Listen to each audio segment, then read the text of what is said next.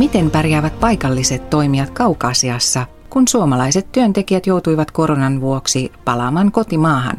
Muun muassa tästä aiheesta kertoo tämänkertaisessa lähetysvartissa Kylväjän, Bangladesin, Etuasian ja Kaukasian työalueen vastaava Janne Aitta.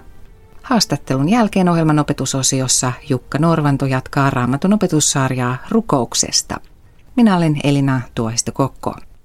Janne, palasit hiljattain työmatkalta Kaukasiasta, jonka työalueen vastaavana toimit Kylväjässä. Miten matka sujui? Matka sujui tosi hyvin.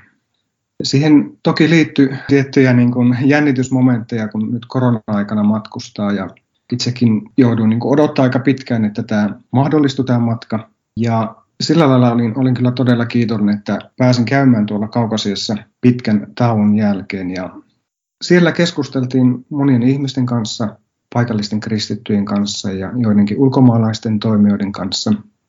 Kyllä todella niin kuin rohkaistuin niistä keskusteluista ja siitä, mitä sain nähdä ja kuulla siellä Kaukasiassa. Korona tosiaan toi työntekijät sieltä Kaukasiasta Suomeen. Millaisia seurauksia tällä oli paikallisille toimijoille? Kyllä siellä todellakin on sellaista niin kuin myllerrystä ollut nyt. Tämä korona-aika on ihan aiheuttanut sellaisia todella rajuja sulkutiloja siinä yhteiskunnassa, rajumpia kuin Suomessa, jotka tällä erää on ohi kuitenkin. Mitä tähän meidän työhön liittyy, niin ei pelkästään tämä korona, vaan siellä on ollut myös sotatilaa. Ja sitten vuoden 2021 huhtikuun jälkeen meillä ei ole ollut työntekijöitä siellä paikalla. Todellakin on oltu nyt niin kuin ensimmäistä kertaa kylväjän työssä siinä tilanteessa, että meillä Kaukasiassa on paikalliset, voi sanoa, että joutunut ottamaan vastuun. Ei ole ollutkaan niitä ulkomaalaisia siellä niin kuin seurakuntatyössä tekemässä kaikkea, vaan paikalliset on sitten saaneet astua esiin ja ottaa vastuuta. Näen kyllä, että tässä on, on kaikessa niin kuin Jumalan aikataulu ollut. Voisi sanoa, että on asioita tapahtunut eri tavalla kuin on, on aiottu tehdä, mutta kuitenkin voi jo tässä vaiheessa sanoa, että, että parempi näin, että vastuu on paikallisilla. Siellä Kaukaisessa toimii tosiaan Kylväjän istuttama pieni seurakunta, jolla on paikallinen paimen. Miten tämä seurakunta voi, miten heille kuuluu? Joo, todellakin on pieni paikallinen seurakunta ja tuossa huhtikuussa 2021 paikallinen evankelista tuli siihen sitten ottaa vastuun tai hänet asetettiin evankelistaksi johtamaan sitä seurakuntaa. Olen kyllä todella iloinen siitä, että, että hänestä on oikeastaan kuoriutunut tällainen paimen, jolla on, on sydän seurakuntalaisista huolenpitämiseen. Hän hyvin aktiivisesti pitää yhteyttä, yhteyttä seurakuntalaisiin – auttaa heitä elämän eri asioissa. Ja hänellä on niin sydän tähän työhön, mutta hän myös tekee evankeliointityötä ja jotenkin voi sanoa, että on päässyt käyttämään lahjoja nyt ihan eri tavalla kuin aikaisemmin. Seurakuntalaiset muuten on kyseessä siis pienikodeissa kokoontuva seurakunta.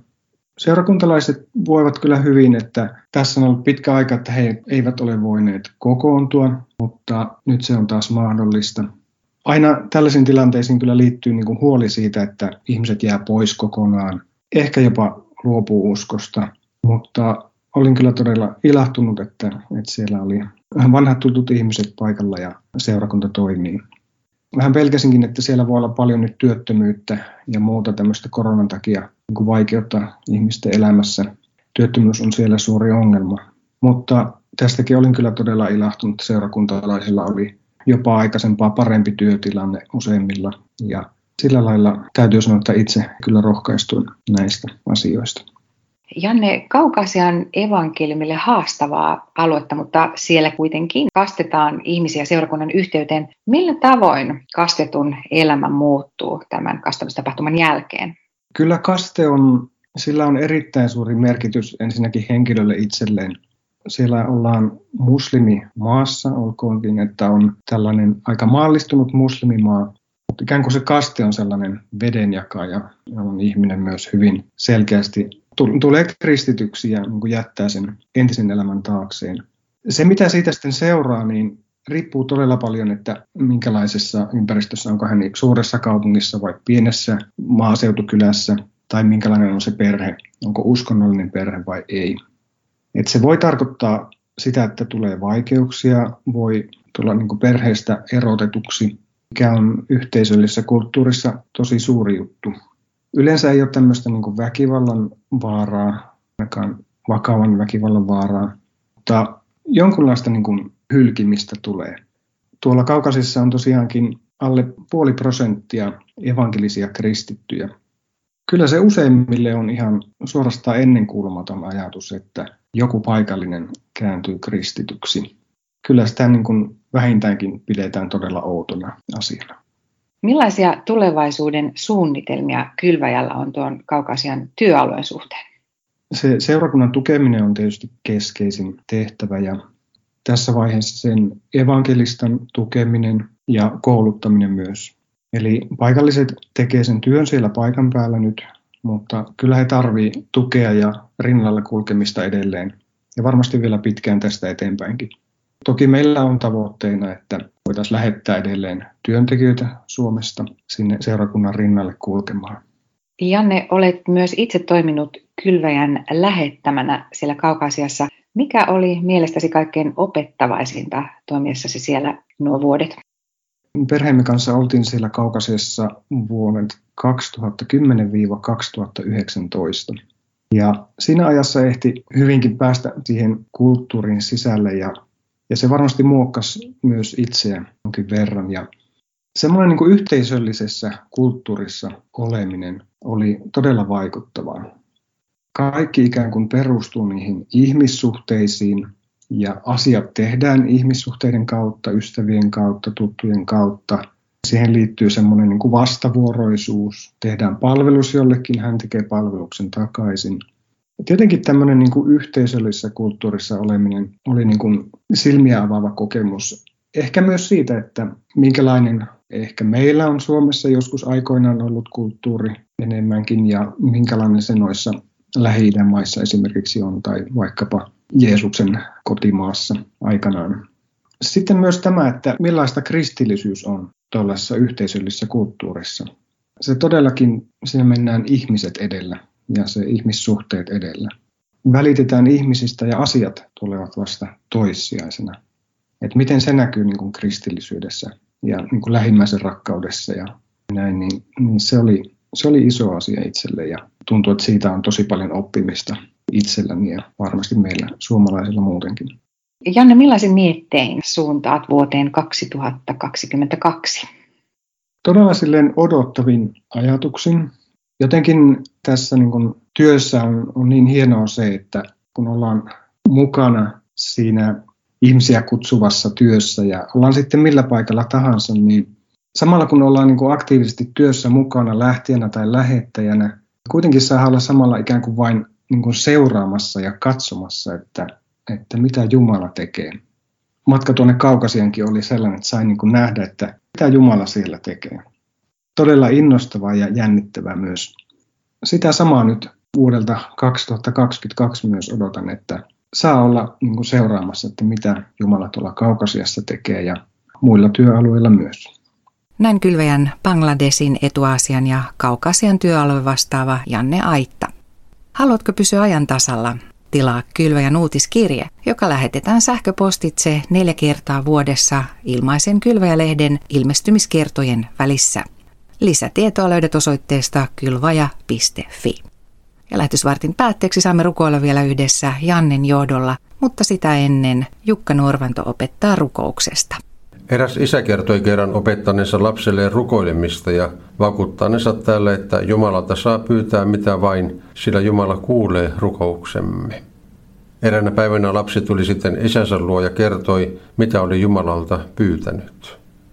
Isän mukaan pyyntö oli suurin piirtein samanlainen kuin jos joku pyytäisi kuuta taivaalta leikkikalukseen.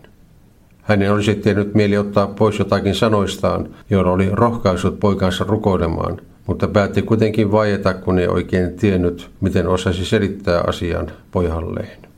Pari päivää myöhemmin poika rinsi innoissa isänsä luo ja sanoi, nyt Jumala vastasi. Hämmästynyt isä kysyi, no, mitä hän sanoi? Poika kertoi Jumalan vastanneen, en anna. Sen jälkeen poika rinsi tyytyväisenä tekemään ulos lumiukkoa. Jotain samaa sai kokea myöskin Mooses. Hänkään ei aina saanut sitä, mitä rukoili, mutta sai toki Jumalalta vastauksen. sillä vastaushan ei-sanakin on. Jumala ei näet sallinut Mooseksen viedä kansaa luvattuun maahan, vaikka tämä sitä pyysi.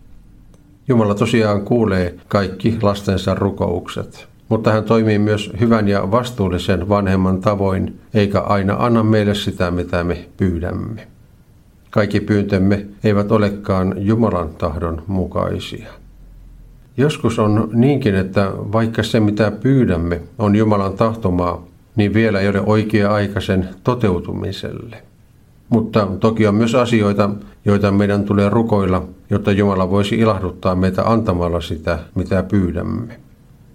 Niinpä meille selvästi vakuutetaan tuossa Johanneksen ensimmäisessä kirjeessä, että voimme luottaa hänen vastaavan pyyntöihimme rukostemme mukaan, kun rukoilemme hänen tahtonsa mukaisesti. Sen luvussa 5 ja 15 sanotaan näin. Ja kun tiedämme hänen kuulevan kaikki pyyntömme, tiedämme myös, että saamme sen, mitä häneltä pyydämme. On lohdullista tietää, että maailmankaikkeuden luoja ja hallitsija on myös taivaallinen isämme. Jos elämme hänen yhteydessään, emmekä suosi syntiä elämässämme, silloin emme myöskään rukoile itsekkäästi omia etujamme ajaen. Silloin voimme myös turvallisesti luottaa siihen, että hän vastaa rukouksiimme. Meidän ei tarvitse lähestyä Jumalaa epävarman kerjäläisen asenteella, vaan saamme rohkeasti pyytää Jumalan tahdon tapahtumista. Niinpä kirkkoisä Augustuniskin rukoili aikanaan näin. Käske mitä tahdot ja anna mitä käsket. Tämä tarkoittaa sitä, että kun olet kiusauksessa toimia himojesi mukaan ja siis vastoin Jumalan tahtoa, Jumala tahtoo sinun siinä hetkessä rukoilevan, että hän päästäisi sinut siitä kiusauksesta ja voisit toimia niin kuin on oikein. Kun sitä rukoilet, se sinulle myös annetaan. Rukouksen kuulemiseen liittyy myös hyvä uskonpuhdistajan antama ohje. Muotoa ja aikaa rukouksen kuulemiselle meidän ei pidä määrätä.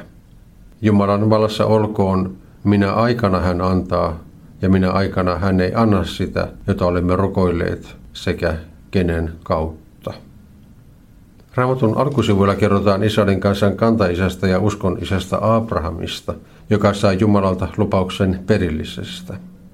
Lupauksen saatuaan hän oli epäilemättä rukoillut kiihkeästi pojan syntymää vuosikausia, mutta ajan lopultakin määräsi Jumala itse.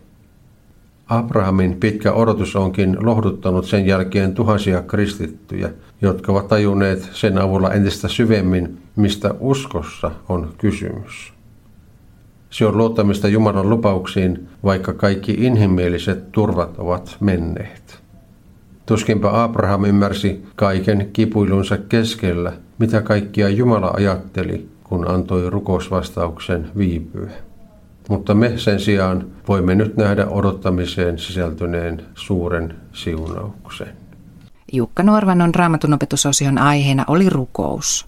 Ja muistathan, että lähetysvartin voi kuunnella myös Kylväjäpodista, joka löytyy Spotifysta sekä muun muassa Able ja Google podcasteista.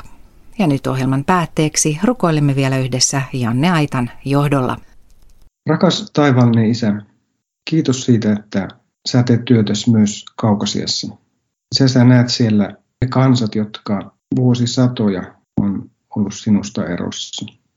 Mä kiitän siitä, että nyt näinä ihan viime vuosina ja vuosikymmenenä sä oot tehnyt siellä paljon ja, ja ihmisiä on tullut uskoon ja tulee uskoon. Mä kiitän niistä kaikista paikallista kristityistä ja siitä hyvästä vaikutuksesta, mikä heillä on ympäristöönsä ja yhteiskuntaankin.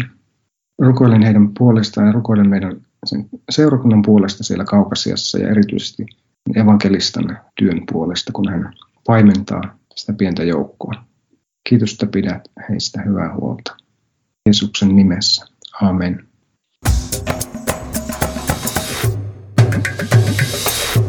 Kylvaja.fi